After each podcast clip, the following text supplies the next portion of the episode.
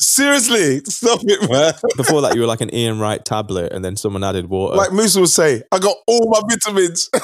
yeah, man.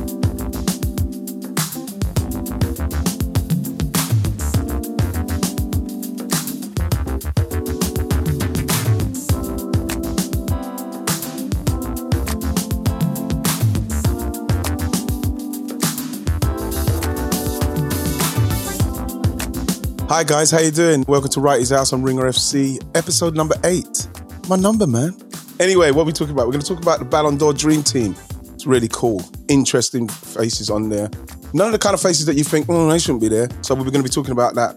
Managerial changes and what that does and how you feel as a player in the dressing room. People don't realize that's a real tough time for you. Flowers. Going to give some flowers to Scott Parker. Ademola Lookman is going to get some as well. And also um, Ralph Hasenhüttl. So going to talk a little bit about Arsenal, but I'm not going to. I'm not going to. I'm not going to drown you with it because I'm a happy guy. I'm a happy guy. So my guest today is going to be the one and only Mr. Ryan Hunn. This episode is brought to you by Jiffy Lube. Cars can be a big investment, so it's important to take care of them. I once got a car that I started out with 25,000 miles on. I got it to over 200,000 miles because I took care of it. You know how you take care of a car? You take care of the maintenance, the oil, the brakes, all that stuff. And if you don't, you can have a car just completely fall apart. When your car needs maintenance, head to Jiffy Lube. They provide automotive excellence at speed. Get your oil change, brakes checked, tons of other multi care services. It's all done by expertly trained technicians who actually care about taking care of you and your car. Jiffy Lube, car more. To find coupons and start an instant online estimate, visit jiffylube.com. This episode is brought to you by Cars.com. When you add your car to your garage on Cars.com, you'll unlock access to real time insights into how much your car is worth. Plus, view its historical and projected value to decide when to sell. So when the time is right, you can secure an instant offer from a local dealership or sell it yourself on cars.com. Start tracking your car's value with your garage on cars.com. Joining me on Wrighty's House, Ryan Hunn. I am right. What's happening, man? We're, we're at the same top. We're, we're dripped up. How are you? Um, I'm not even going to lie. I keep saying it because it's one of the best analogies I can use, and it's the where where Neo's in the train station and he talks to that um, that lovely family who can't get on the train because the train master won't let him on because he's in limbo. that's where I am at the moment. Um, I'm, I'm, there, but we'll um, we'll probably talk about it um, later. Is this going to be a therapy session? It's not going to be a therapy session, but it's um. In fact, I think I'm just going to go. I wrote, I'm just going to go. Right, I'm going to go. Go, go. I've wound you up. Now you're going to go. Look, set him, set him free. You know the thing is, right? It's um I just feel um, very down for for Arsenal. I feel mm. very down, mm. um, and it's not a time to be negative because we've got a manager who's trying to do what he's trying to do his best stuff. But a lot of Arsenal fans are are, are very down at the moment, and and, um, and rightly so. There doesn't seem to be a lot to um to to feel very positive about. But I'm but you know what? We'll come back to that, right? Because I want to talk about the um the dream team, man. Yeah. You know, the Ballon d'Or dream team. Because like when I saw it, I thought, wow, and I think that when you see something like that, when you see the team and it's kind of like a free for free, there's only two players that jump out and say, well, kind of, really? Uh. You know, there's, for a start, there's no Cruyff. Um, I don't know. I know. Uh, when you yeah, I wasn't wild about You know that. what I mean? You think to yourself, okay, there's no Cruyff, but where's Cruyff fitting in here? And there's no Iniesta. Mm. Should we go through the teams for people who haven't seen Yeah, let's do it. Because I think, because so basically, goalkeeper Le, uh, Lev Yashin. Lev Yashin. See, I, it's really hard for a lot of people to say because they never saw him play live. But from anything I've seen and anything I've read, it's kind of hard to argue that he's one of, if not the greatest goalkeeper of all time. Yeah. Is would Gordon Banks be up there? That save alone. Yeah. Right? As much as Lev Yashin gets in all of these, that save alone on the stage against the play, done it against in, in an unbelievable game. Gordon Banks, man. Well, I mean, there, there are a few things with, with Lev. I mean, he was in four World Cups. Mm. Oh, he saved over 150 penalties in his career. What? Apparently. Yeah. There's players who haven't got that many goals. Over 270 clean sheets. And uh, obviously, he was the only goalkeeper to ever win the Ballon d'Or. That's amazing, isn't it? So that's probably why he's in there. Because if, Yeah. cause if it's France football and it's the Ballon d'Or dream team, Yeah, yeah. the only goalkeeper to have ever won the Ballon d'Or. But this is a weird thing about the Ballon d'Or, though, because obviously it was for players playing in Europe or European players only, really, for a while, wasn't it? yes, And then it got opened up. it should be opened up as well. Mm. It should So, because if you think like Mar- Maradona never won a Ballon d'Or because he was he wasn't even nominated and, and during the times when he was at his peak because he he didn't qualify. There's no way he's not winning that in '86, is there? Exactly. There's no way. That's why I can understand Lev going in there. So it's a three four three. Got Lev Yashin, got Cafu, Beckenbauer, Maldini. Then you got Xavi, Lothar Matthäus, Maradona, Pele, then Messi, Cristiano Ronaldo, and Ronaldo. I tried to swap them two around. I put Ronaldo, I put Brazilian Ronaldo in the middle. But Mm. um, the one person, as much as he was magnificent in the midfield, I I probably, I'm probably sorry. I probably need Iniesta in there. Probably take Lothar out. As great as Lothar was, I just feel I saw Lothar a lot um, Mm. when he Did came. you play against him? Mm, yes, I played against him when he was at Bayern Munich when I was at Celtic. Oh, really? Yeah, um, but like he was at that stage, he was at that. that I got his shirt, Wow. and it was a really, it was a great story because the way I got the shirt was we was having dinner the night before, and it's a nice little restaurant we used to go to in Scotland. Everybody used to go to. It was like kind of an underground place. When we went in there, there was some people in there that were from Bayern Munich, and they knew kind of the people who I was with. And we, we kind of had a chat and everything, and we spoke. Then I said to them, "Listen, if there's any chance tomorrow, if um, Lothar can, if I could get Lothar's shirt, so that would really, um, that would really make me. I'd be really delighted with that. He's one of my favourites, and he is, and and he still is. And um, I remember, so the so the game the next day, game played off. Did it at the end? You can imagine there was like a queue for people who wanted his shirt. Uh, and the guy said, "Yeah, I'll get it for you." So I went, just went in the dressing room like normal, and then there was a knock on the door, and Lothar, Lothar Matthäus came, like, kind of knocked on the door, and then he said, um, "Yes, Ian Wright can," and then he went like this, "Ian Wright, can we do shirt, shirt?" Honestly, the the Celtic players. Wow. I was acting. I was acting like, uh, "Cheers, Lothar. Yeah, nice one, nice one. All the best. Yeah, nice one. Thanks. Cheers." Yeah, I'll So- give you a call. Yeah, I'll Yeah, call you it next week. It was, yeah, it was that kind of vibe. But I checked. I'd done it in the. um I saw them in the, in the, the night before, but like since then, I've worked with Lothar and everything, and and that's how I actually got his shirt. But I say that, but then I think to myself in respect of the midfield, and the first midfielder that jumps out to me is Iniesta. Mm. If Xavi's in there, you think Xavi, Iniesta? They were part of, I think, the greatest midfield of all time, greatest club midfield of all time. Yeah. and therefore, I think having one of them not in there is It just don't just don't feel right, right? But I also think that, that midfield's weird because it's kind of like they've really shoehorned Pele in there. Absolutely. They've yeah. But then you look at him as well. You know, obviously he was kicked out of 62. He won it in 58. Mm. 17. Yeah, this is Come the on, thing. man. Like, two goals yeah. in the fight. Yeah. 17. It's just like, you know, it's it's amazing because even when you see what the young players are doing now and you think, oh gosh, like, you know, you look at like Jaden Sancho's and they, they're, they're older. I'm talking about players who are older Mm. and they're doing what they're doing in their leagues, Ryan.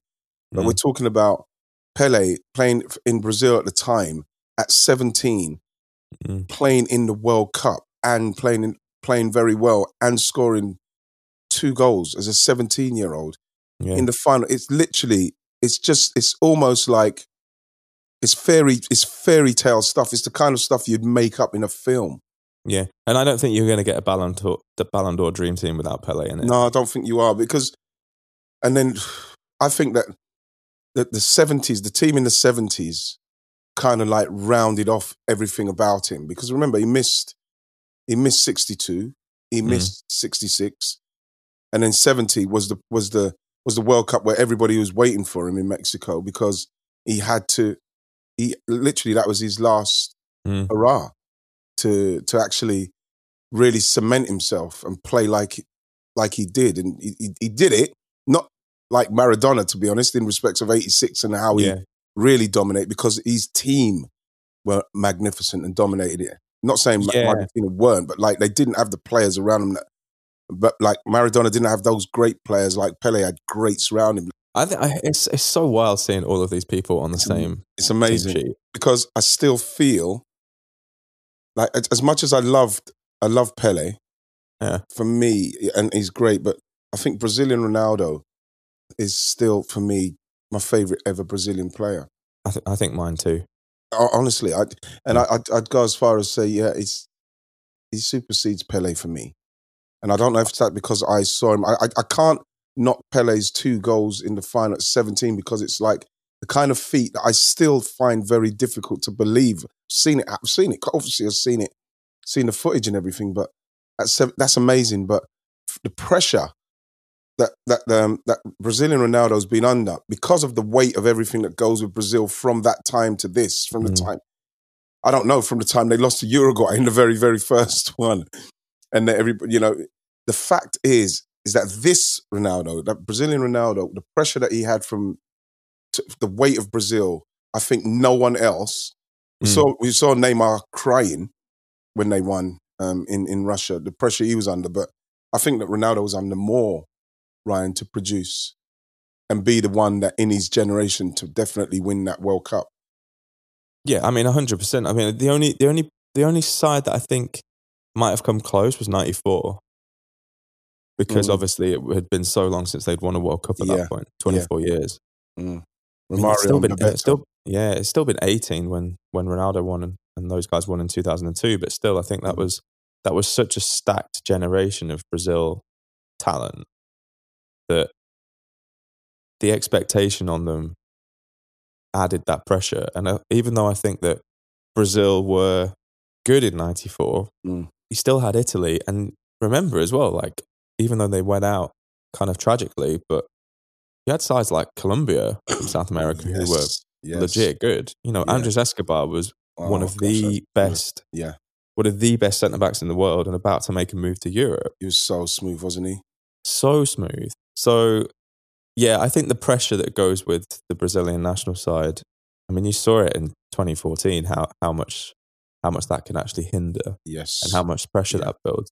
But, but, but Ronaldo, for me, and we might have talked about this on Stadio, but he was basically the prototype for the modern day superstar footballer, I think. Mm, When he burst onto the scene in the mid 90s, I cannot remember ever seeing anyone No. Like that. No. Um, No. You know, the famous goal for Barcelona, Bobby turns around and puts his hands on his head, which is one of my all time favorite footballing clips just because it has everything you ever want. It has Yeah. this young footballer playing for a Bar- playing for Barcelona post Cruyff era, Mm.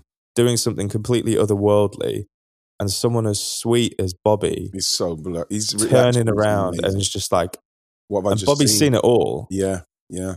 and he's just like, I've I've never seen this.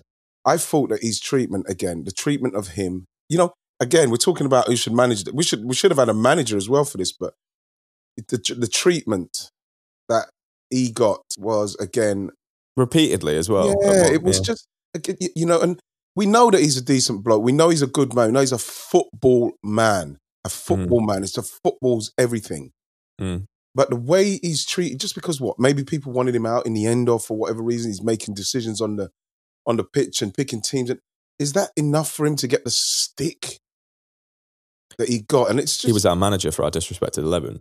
Oh gosh, and it wa- yeah, and it wasn't even close. Did you see back to the the ballon? I nearly said ballon drip. that's what we are. We should have a ballon drip, ballon drip. That's show. a category in the stadios this Is year. Is it the ballon drip? Ballon drip. They did a fan vote. Oh yeah, Shall I read you the fan eleven? Yeah, 'Cause it's kind yeah. of interesting. yeah. It's quite. It's fairly similar. Buffon in goal though. Buffon. Mm. You see, Maldini, Yeah. Beckenbauer, Cafu at the back. So same back three. Midfield, Mhm. Xavi and Pirlo. Pirlo makes it. You see, I wouldn't argue with that. Yeah, I mean you can't hate it. You can't. Yeah, you can't. Uh, Maradona and Zidane. as See, the other I knew midfielders. that the fans would not pick Pele. Yeah, I, yeah. And then the front three is the same: Cristiano, and then Ronaldo Yeah. central, Messi right. You see that? Yeah, but the front three, I don't think you could get anyone in and around that. You know what? If Van Basten didn't, if Van Basten didn't retire when he did and didn't get it, Van Basten is one striker that could push himself in and amongst that. But like even that, you're thinking to yourself, no. Because if Romario can't get nowhere near that, then Mm. no one can get near that front three. They did second and third teams as well. Wow.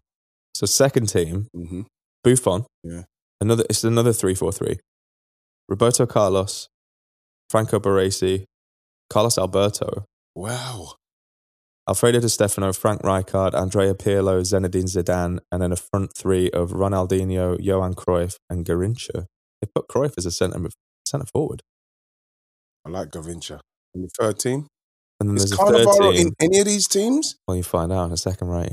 Because I'll be. Ve- I'm just look at me waiting. You know that saying that I always say on Stadio when I'm sick of having my heart broken by men I've never met? Yeah. You're about to get your heart broken. Oh, by Manuel Neuer, Paul Breitner, Paul Breitner. yeah, Go on. Sergio Ramos, Mm. Philipp Lahm, Andres Iniesta, There's no way he should be in the third team. That's ridiculous. Didi, Neeskens, and Michel Platini, Thierry Henry, Marco van Basten, George Best, the front three. You see, Nashkins, what? No Zico, Look at this. So they left out no Cannavaro. He won the world. He's the only defender that's won. He's won it, isn't he? no, yeah, no Casillas, no Eusebio, no Gerd Muller, no Schuster, Socrates, Baggio, Passarella, Nilton, Santos, Maya, and Gordon Bank. Oh, Bobby Moore. How many World Cup winners in there? In the first or the second? Yeah, in the first. So we got Xavi, Lopez, Um, one, two, one, two, three, four. Beckenbauer, six, Maldini, Five. seven, Cafu, eight. So Yeah. who hasn't? So only, only Lev, only Messi, Ronaldo, Cristiano Ronaldo, Messi, and and Lev Yashin. haven't won it. Mhm. And to be honest, if I'm being totally honest, I believe the World Cup should. I'm thinking the World Cup. Careful, right? No, I'm just saying, what are you doing? No, No, that's like, it's, like the, it's like the bit in Austin Powers when he's like, no. No. I'm just so thinking. There must, yeah, you can, no, no, no, no. I'm not going to say that. I'm not going to say something to wrap up on um on on the Ballon d'Or team. Is that you look at it and you could say it doesn't make it doesn't pain my heart. No. And do you know what? With anyone. things like this, Mm, that's all I really want. mm. I don't want. I don't want. I, I don't want to look at the eleven and see a, a grave injustice in there. No, no. I saw s- someone posted some some Iniesta skills stuff yesterday, but you know something. His greatness, when you're looking at the greatest eleven that you could put out on a sheet, and Iniesta not being on it, it it makes me feel. um, I don't know. I, I'm I'm not as comfortable with that as I first anticipated. it's like at the end of it, it's like any questions. It's like, Uh, guys, are we gonna? Do uh, we, do we really want to do Iniesta on the third team? Exactly. I just to put it, just to make it safe for you guys. We don't want people coming here with tiki torches and who would manage the team just quickly. Ooh, I think I'd say Alex Sir Alex Ferguson. Wow, Actually, wow, I like it. I think the reason is because he constantly evolved to his surroundings.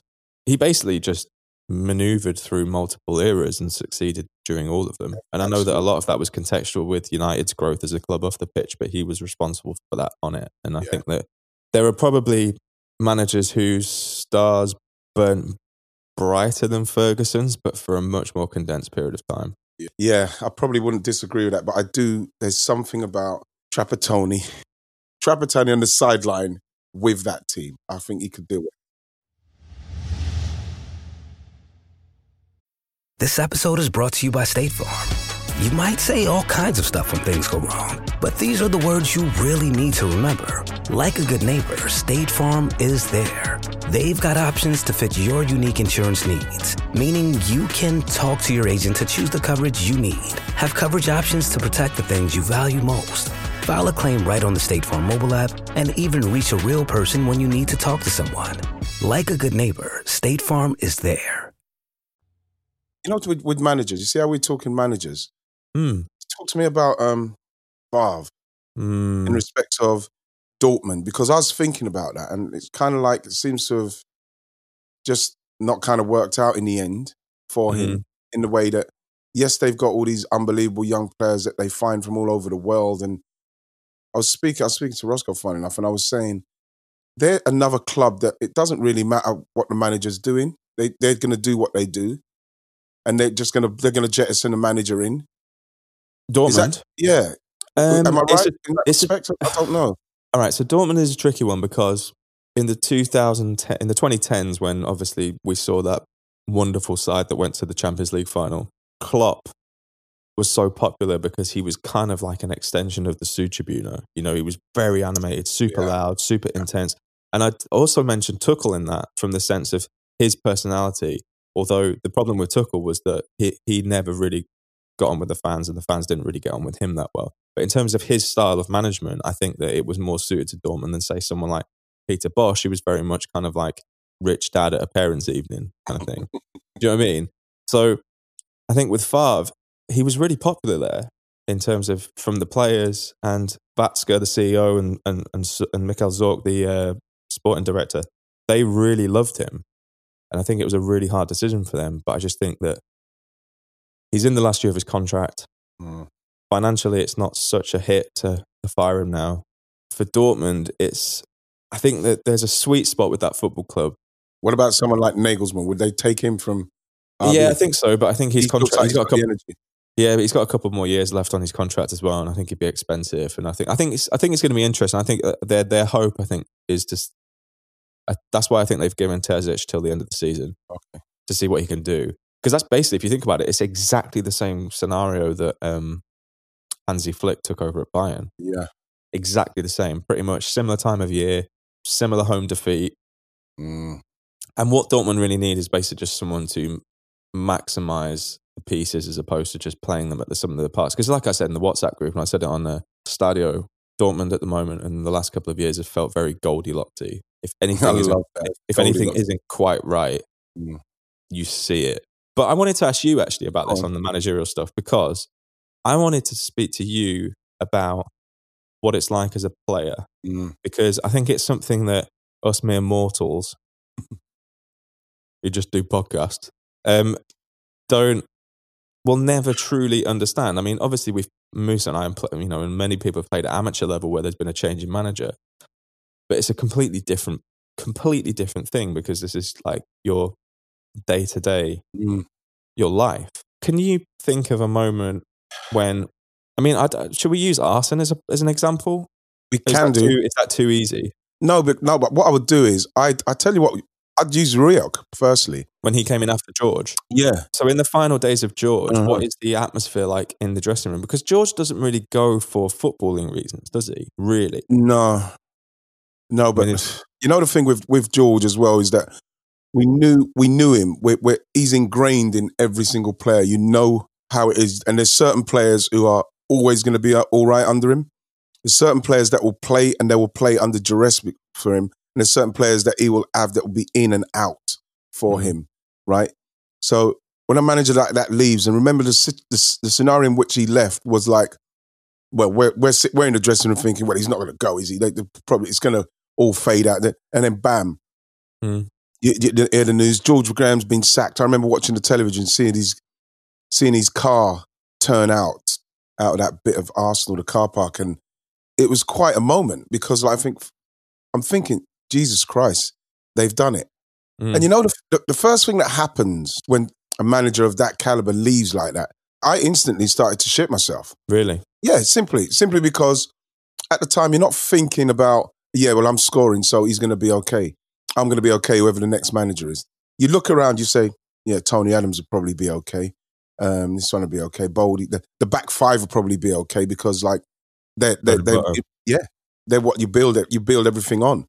But then everybody else is up for grabs. You don't know if this new manager is going to come and he's going to um, he's going to come with his own. He wants his own striker. Whatever you're doing, he might not like you. Whatever it is, which is pathetic, really, for me. But Stewart Houston took over for a little while, and he instantly started to f- fuck me about. Really?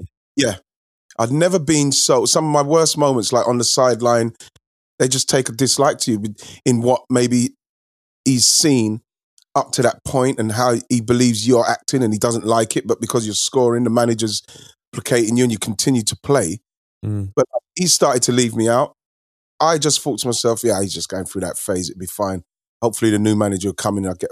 But then I knew that I needed to score Mm. off the bench to make sure that the fans could see well, what they're dropping him for. Mm. But then Bruce Rioch came in, and the story was, you know, that people wanted to know, well, who's going to score you the goals? Pat Rice said instantly, Ian Wright. He took a disliking to me, so I was nervous from the time George left, all through Stewart Houston's kind of um, t- little tenure.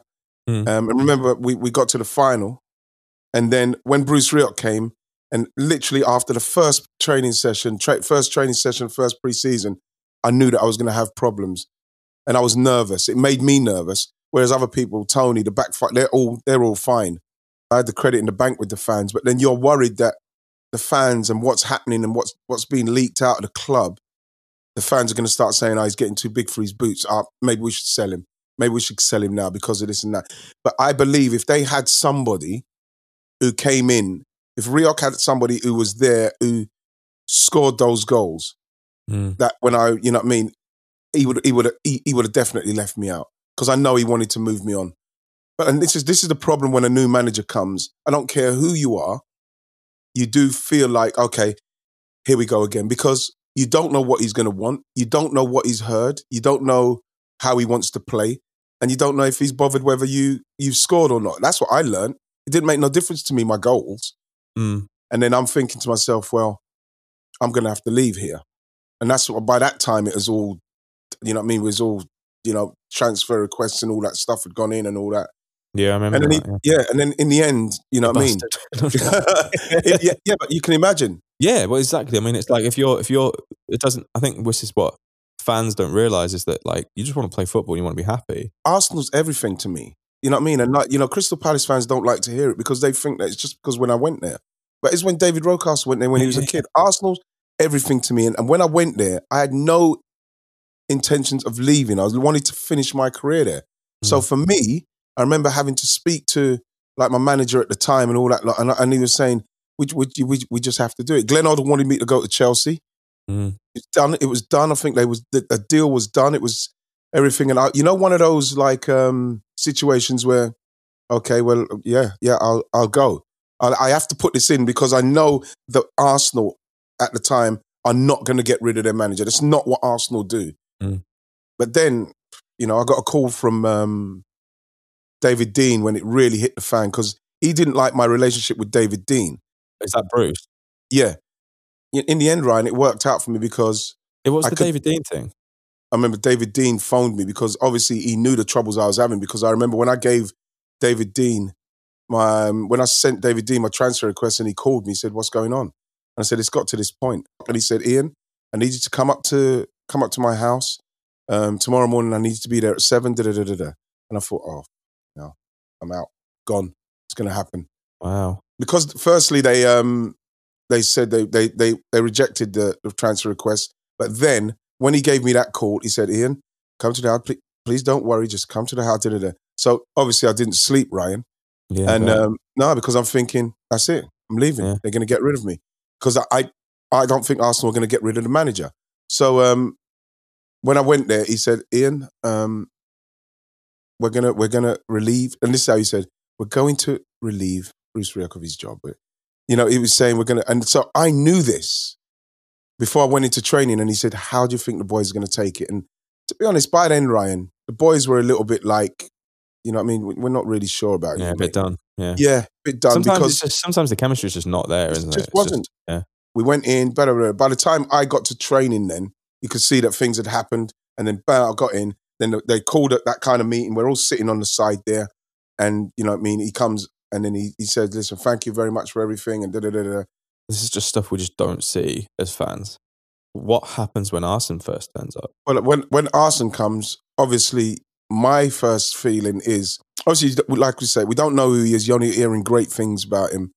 Hearing that, like, George Weah dedicated his, um, yeah, yeah, his, his Ballon d'Or to him and uh, his FIFA, was it his FIFA World yeah. Player of the Year thing to him and Glenn Hoddle talking highly of him. Everybody just speaking very, very highly of him.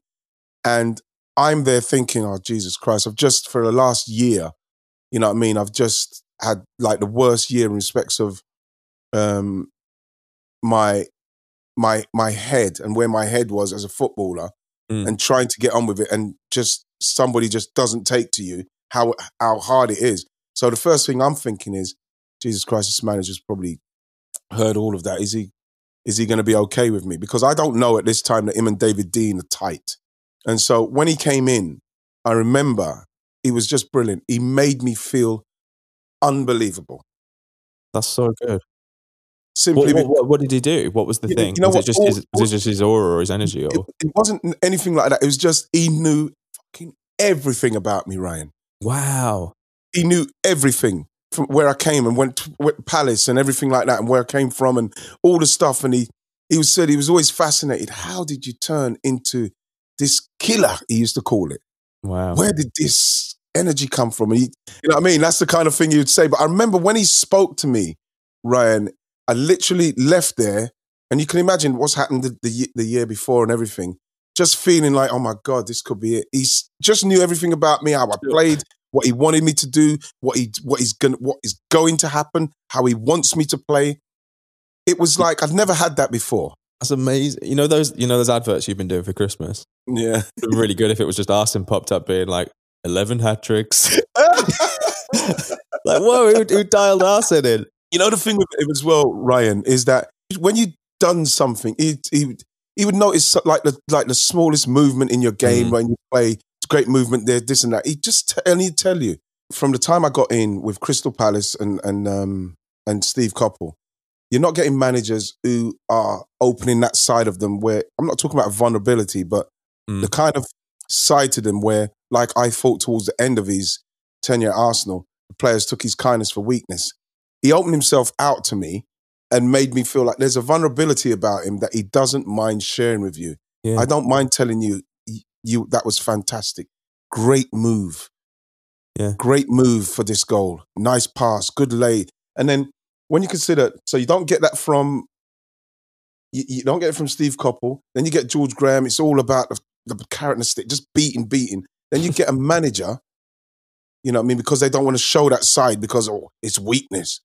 Um, you get a manager who hasn't got no problem and shows empathy to you and shows like, because the one thing that people don't understand, and like you said it just then, Ryan, yeah, but all the fans thought, yeah, you, you were fine and this and that. Sometimes you have incredible moments of self doubt. Yeah, bet. Yeah. The only thing you can get through that is you, you continue to do what you're doing in training. You continue to try and score. You continue to try and prove people wrong because once you you leave the training ground, it's not like oh, it's all switched off.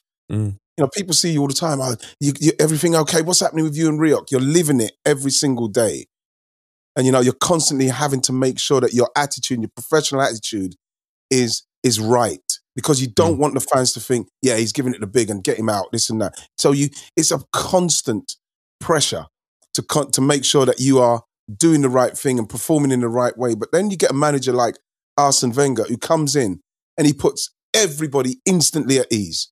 Yeah. You can see in the way we, from the time Arsène Wenger got there to to when we won the, it, every, from the time he got there to you know the latter stages, it was all upward curve. It was just all brilliant because everybody felt amazing. Yeah, I think it's super interesting, man. Like hearing about Just- how it is the kind of journey through different managers. So important because people just think, oh, it's going to be a transition. It's not like No. that. You are petrified. You're Yeah. hoping. This is your livelihood. All of a sudden, this guy could come in and totally remember he's got the backing of everybody upstairs. No, I don't want him. I don't want him. I don't want him. I'm going to get them out. I'm going to bring my players in. You, you've got to think about the family. Maybe we have to move. Does he like? So you're thinking about players who are on the outside who are getting ready to maybe say, "Well, I've not been involved in that." Mm. When a new manager comes in, they've got a new like, okay, let's see if I'm, I'm, I can get back in. Some of them Yeah. get back in, some of them don't, but it changes for everybody. It's really a tough time for everybody.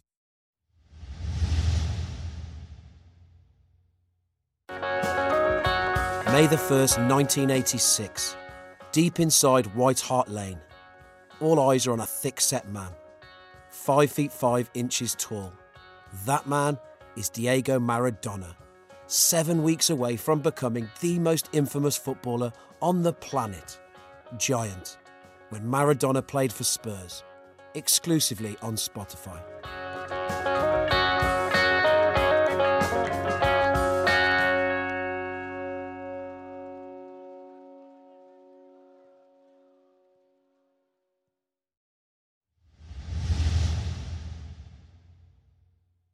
I got to say, when you see the way you know we're talking about Arsène Wenger and giving that kind of love, and if if if I ever did become a manager, which I sometimes I do sit in regret and think, could I have done that? Wrighty's House FC. You know what I mean?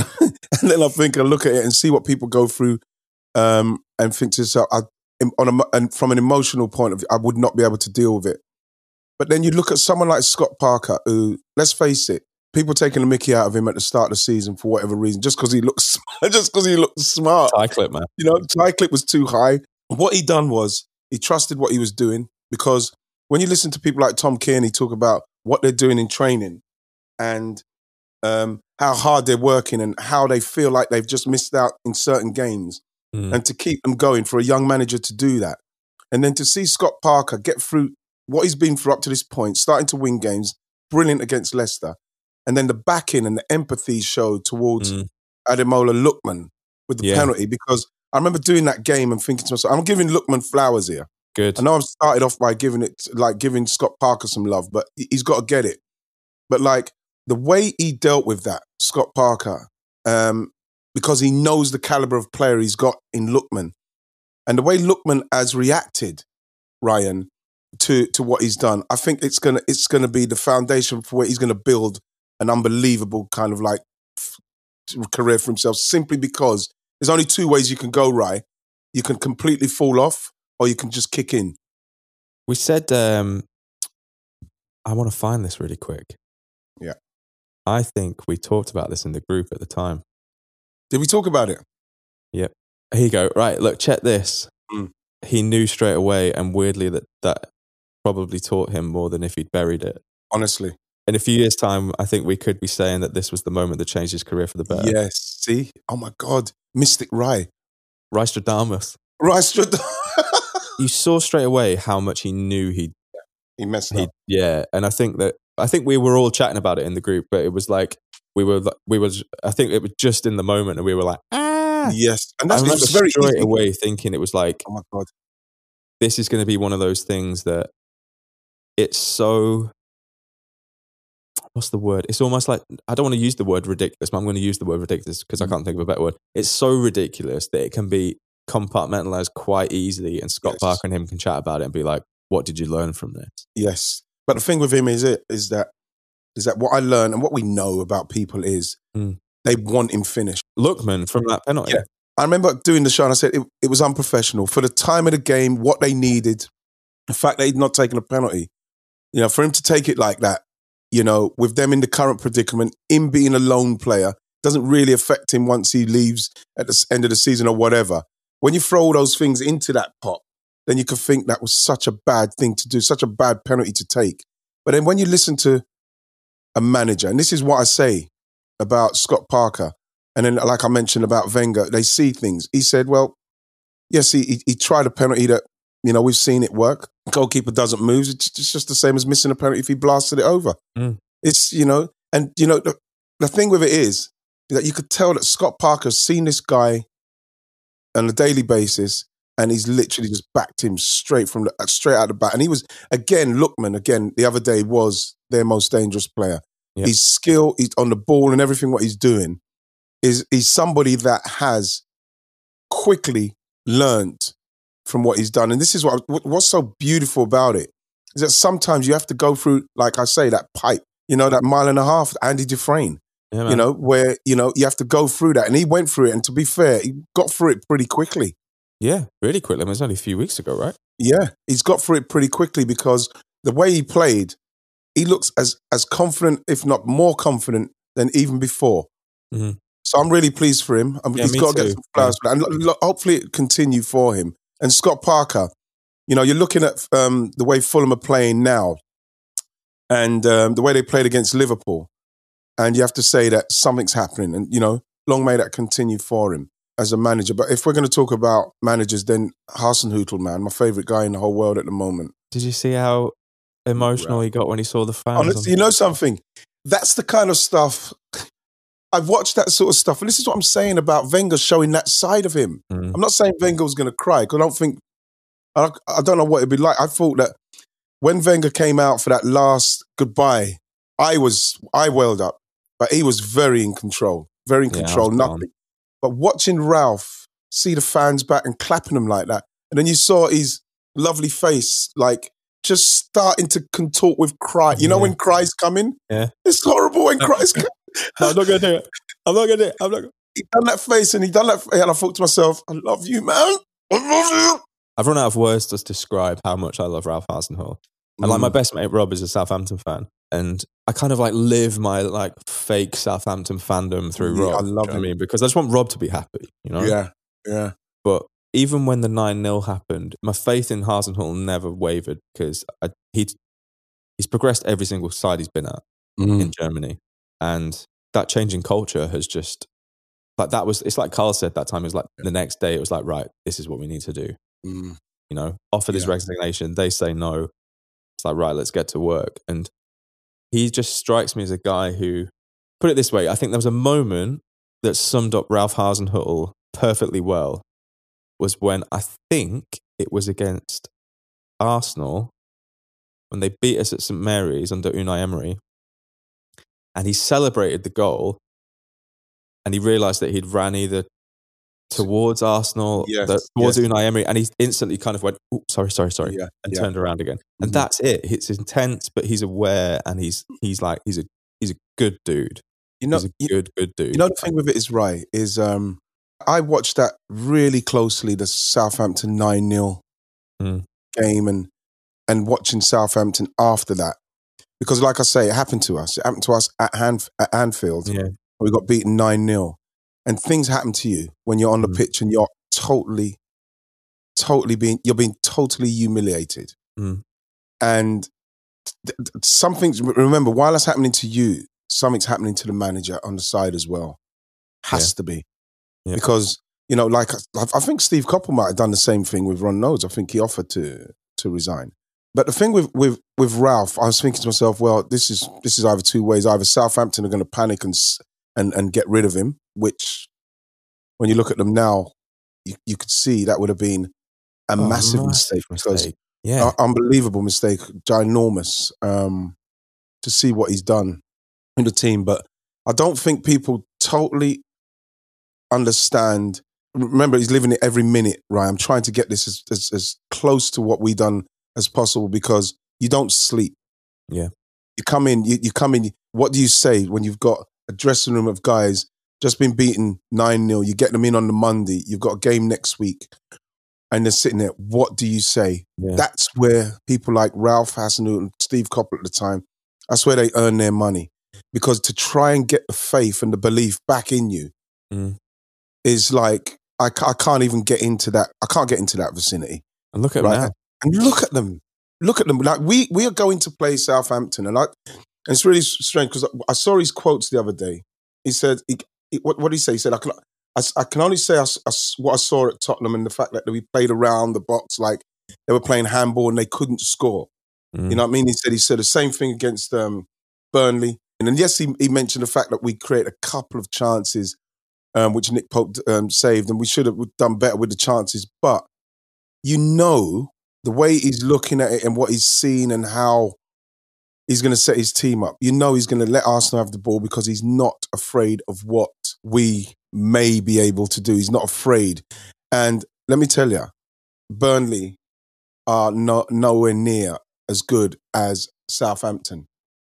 I think a draw against Southampton will be a fantastic result for us in the current climate. Yeah, I mean, what is it since the Man United winning the league, four defeats and a draw in the last five, three of them at home. Can I say something, right? Because I really, there's something that I read with Edu, and you know, that's funny because I was with Edu. Um, I went to the game last when we, we played against Rapid Vienna, and we had a chat. And you know, yes, he's very energized and everything. But one thing I was, I'm very disappointed with something I read with Edu saying about Willian and needing time and stuff, and why I can't have that. And I'd say it to him if I saw him. I said, no, no, no, we don't really want to be peddling that because we've we've we've brought Willian in um, to hit the ground running. And when he came in, I read what you said about a player that we need immediate impact from. You know, now we've signed Willian for three years, which was very dubious to a lot of people. And even I went, okay, yeah, but I know that Willian's good enough to, you know, not only a, a winner, a serial winner, but the experience that he brings, and we've got young players that might be able to learn something from him. So to hear we need to give him time, I thought I needed something to squeeze, simply because we that's not what we bought Willian for. Willian needs that chat where it's, whoa, my friend, listen, you're here to hit the ground running. I think that I read something somewhere, right, about the uh, the connectivity with him and Aubameyang. And I know he's set him up for Fulham in the first game, but the numbers were poor. And I'm not going to throw them out there, you know what I mean? Because like I can't remember him exactly, but I don't want to. I'm not throwing him under the bus. What I'm trying to do here is to explain that Edu cannot come out and say these things when Arsenal are in a position where we've signed a player for three years that we need to hit the ground running. Yeah, and also if you think about it, he's not had to move City and he's not had to move league. Mm. It's as smooth a transition of a transfer as you could wish for as a as a player Yeah. in your early thirties. Really, You're abs- literally, it's no, no, no, Ryan. It's it's a dream move. yeah, Maybe, maybe um, th- because of the close proximity in which he's moved, maybe he, he feels like how he feels at Chelsea. He hasn't been energized by the move because he hasn't been uprooted. He's just still in the same place, still traveling from the same place. His mindset hasn't changed. He's come into a dressing room that needs him to be the man. And now Edu's saying he needs time. No, no, you shouldn't be saying that. Somebody's got to get him in that office at some stage. Maybe someone needs to speak, or he's an experienced player to speak, and someone's got to say, you're meant to be doing it now. Because when mm. you look at the players who are being who are standing up and being counted, talking about Gabriel, centre half, and Kieran Tierney, them two come out and they say, "Listen, man, we're sorry, not good enough, but we're going to go again." We're talking about two young players. even though we've not seen much of him when he has played, the instant impact of Thomas Partey. Yes, yes, I think it's tricky because Kieran I think he had that he had that wobble with his injury when he first signed, and then he had another flare up with the injury, and I think that that tempered expectation of him a little bit. mm. He already seems like a senior player, and he he's already captain material the way he is. totally. And Gabriel as yeah. well. I think like Gabriel's yeah. had a cou- couple of wobbles recently, but still, he's the, Yeah. the fact that he has been probably Arsenal's most consistent performer this season, Mm. and he's a new signing, and he's young. He has been. You know, How many like how many player of the months has he had for us? I think he's been something like three, row, times. yeah. you know? Um, and I think this is the thing about Willian. Like Willian wasn't. If you were going to go with the time route, Mm. then you could have saved yourself a load of money, and really tried to manage Emile Smith Rowe and get Yeah. him into that side, or Reiss get Reiss Nelson. Firing, Yeah. or get Joe Willock, Joe kind of Willock playing. Do you know what I mean? Like they're the players you have that give, you, you give time to. Yeah. You bring in someone like Willian because it's a kind of like in basketball, for example, they say this is a win now trade, right? Yeah, This is a win now win now trade. and That's the, what the thing was. is, the, the confusing thing about Arsenal actually is considering they're so far down the table. You look at the squad; it's a win now squad. Sorry, it's an audio podcast, but uh, right, you just rested his my head on the microphone for a bit. Because for, for for for Edu to say when he signed him, he will have immediate impact. yeah, You know what I mean? I'd rather him not say. You know what I'd rather him say? I'd rather him come out with this saying now he needs time, which is really, I think, it's disrespectful to the fan base, and they can see. it. And I, I'm not saying this for anybody to pile on. I'm just saying for Edu, who's who's at the elm in in that respect, to say, listen, we need more out of the out of, the, out of players. We need more because you coming out and saying that is going to make me, people think instantly. Time. We've given him three years. We've given him mm-hmm. three years. So he's not the person that should have time. He's the person that needs to hit. I think, Ryan, like you mentioned, and rightly as well, that not having to maybe move house, not having to maybe uproot and do all that sort of stuff. I think that um, we need a lot more. And I need a lot more from Edu. I don't want it to hear Edu saying that kind of stuff. Mhm, I agree. You know, I don't I don't want to hear that. That that that upsets me, especially with a Southampton side that are coming now with untold amount of, of energy. Um, Ev- Everton coming, City coming, we've got Chelsea coming. What people have to worry about, Ryan, and I'm- think I said it. I sent a message. Who did I send a message to? I'm not. Did I send it to you, Ryan? When I said, Ryan, I've got Arsenal fans who, you know, when you, they get so serious in, it's not the band. It's not serious. I cannot remember when we've ever been this low in the league. Yeah, yeah. You said there's like uh, people haven't, Right? many people haven't seen this in their, Yeah. life, in their lifetime. yeah. Never seen this in in their like to be down here and like was was it my Tottenham mate my, like Mitchell my Tottenham mate is saying there's always one team that gets dragged and you know you heard like people like Roy Keane making that joke on Sky Mm. about yeah I think they're they're good enough to stay up. There's people who are really reveling in this and these are the this is the energy this is the thing what the players have to look at right and gain strength from. This is where you find you know what that any given Sunday inch speech. Mm. That's what it's going to take now to get back because you've never, none of those Arsenal players have been in the situation what the Southampton players were in when they were 9 0 and they had to drag themselves out of molasses to get where they are now. We're not talking about Arsenal players who have to do that. We're talking about Arsenal players who literally just have to show the fans that, you know what, if they're beating us, it's literally over our dead bodies. That's what that's the kind of performance we need now because the fans starting to really waver. I agree. This, to me, the real parallels here with 2015 16 Chelsea, Mm-hmm. actually 2014 15 Dortmund, Klopp's final season when they were really struggling. And a lot of people were were kind of coming out with similar things like, whoa, are Dortmund going to Dortmund Yeah. going to go down? Are Dortmund going to go down? They ended up recovering. I think they finished sixth or seventh in the end. The thing with Mikel is he's a very serious man. Yeah. You could see that because when you look at him, even when we were winning, when we won the FA Cup and when we were winning games and doing, he was. This is what people have to understand. He was saying we still have to trust the process. Yeah. At the moment, yes, this has happened, that's work, this and that, but people will work us out, and then it's up to us to see how we recover from that and how we can then go again. Because remember, yes, you're you're meant to be playing to a structured form and how he wants you to play, but you still got to express yourself Yeah. and have and have like a little bit of like um what's the word I'm looking for? A little bit of pride in your performance. Yeah. Play well. That's first. That's the first thing. Play in the system, play well, express yourself and enjoy the game. Yeah. Right? That's still got to happen. But when you look at Mikel, at no stage was he getting carried away with what's going on. And like now, like I saw him in an interview the other day being asked some banal questions, and you could see they were annoying him. And people saying, oh, he's flustered. No, he's not flustered. He's always like, he's very serious. And just like Pep, Pep doesn't like stupid questions because I'm finding that the questions that they're asking some of the times after the game is simply for clicks. You know, the, uh, uh, Haaland did an amazing interview where they was just like, Oh, I think I saw it and people Yeah, saying he he was was like- arrogant. yeah, but it was just like, well, you ask me better questions, you get better answers. Exactly. Speaking of uh, questions, Mikel Arteta's press conference was just wrapped. What's he saying? He said, "There's a quote: It is no time to hide. It's time to put your face and your body on the line.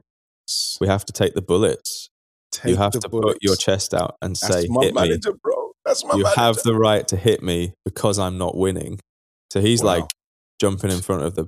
you know something? That's the kind of that's the. I'm so happy to hear. You see now, if I'm, you see, look at me. I'm charged. I'm charged, bro. What do you want me, boss? You know exactly. It's kind like of thing. Pe- Peter Čech's turning out for Chelsea, and Ian Wright's gonna. Is Ian Wright on the subs bench for Arsenal against with- Southampton? with a fused ankle in the new Predators, the, the, the, the new Pharrell Predators. But the fact is, He's wearing a good drip. He's not wearing gonna a lie. good drip. no, the, you know the thing is, right? It's the kind of thing that he's put that out there for me, for the players to see. Yep. They have to react to that man because you know what that manager's doing. He's like he's, he's taking the bullets. It doesn't Yeah. come any fucking clearer for me to see that. Right, our manager's on the line for us. He he's gonna die for us because he's gonna take the bullets. That's a big. That's a big psychological Massive. because I think that Massive move. Because there have been a couple of rumblings coming out that obviously players aren't wildly happy, and you always get these leaks around things like this. But he could have very easily said they're not doing what I'm telling them to do. Exactly. Or Yeah. what was the uh, the Mourinho at Chelsea? We've got some rats in here. They all went like they all, they all went like fucking narcos. Ratas. Mourinho's pure godfather, man. Like in the uh, like in the all or nothing thing when he went, it was like episode two. I actually tweeted about it, a screenshot, and he was just like talking to Le- Levin. He was just like, "I think I have to sacrifice Winks for the family." He's talking about Eric Dier. He was just like, Yeah. I stabbed him with the knife, and it was just like, "What the fuck is going on, man?" Like he's just in, the training room, training ground canteen. It's like, It's ju- oh god, Yeah, but- the thing is, is that you see, that's the kind of thing where players who want to bail out Mm. right? You know, um, they want to hear what Mourinho says. Rats, Mm. so as they can say, well, fuck him, man. Yeah, yeah. But like when you come out and you do what Mikel does, and you know what? When you speak to the guys, like I speak to the young guys and this and that, I always ask them, how's Mikel with you? He says, oh, he's brilliant.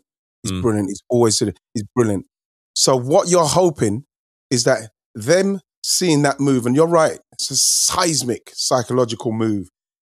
And he's looking for a reaction from that dressing room. I'm delighted to see that. And now I'm looking forward to the Southampton game. Your whole energy has changed.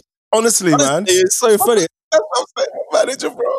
Simply because if I was in that dressing room, what he's saying there now is special. You know, I'd like to think if I was in that dressing room, I wouldn't be one of the players that have, have has put him in that position Mm. to make him feel like he needs to say that. And I think that Gabriel Tierney, to, to a certain extent, they're, they're not that guy. No, They're not that guy. But in respects of the rest of the team and what they need to do, you know, I, I, as a forward, I feel for Aubameyang Mm. because even the chances he's had, they, they've been headers. I saw a stat the other day. I've, him and Lacazette's goals, what they've scored, 80 odd, 80 something. There's seven headers. And I think I've seen a couple of headers where it's not his forte. He needs chances that are laid into him. We've seen how he finishes. Yeah, I mentioned this a couple of times that I don't think that that either of them are dreadful in the air, but it's just not their It's not their it's forte. not their preference. It's not their preference. But you know something? My manager, man, my manager guy, Yeah, Before that, you were like an Ian Wright tablet, and then someone added water, and you got mad fizzy. Ah, like Musa would say, I got all my vitamins. yeah, man. Right, he got all his vitamins from that press conference. Brilliant. Right? Yeah. I'm going to have to ask you to leave Wrighty's house, but I don't push you out. You know, the door's always open, my brother. Thanks, man. Love you to see you. See you soon. Yeah, definitely. See you in the group. The group's getting cooler as well. I love the Oh, yeah. Wild out there. Take it easy, man. Lots of love. Okay, so thanks very much. Thanks to Ryan. Um, I love you, Rilo Ren, Radiola, Nacho Monreal. Man's got so many names. Listen, thanks for listening, guys. I hope everybody's staying well in these times. Live, love, and should I say hydrate? Oh no, it just came out. Hydrate. We'll see you next week.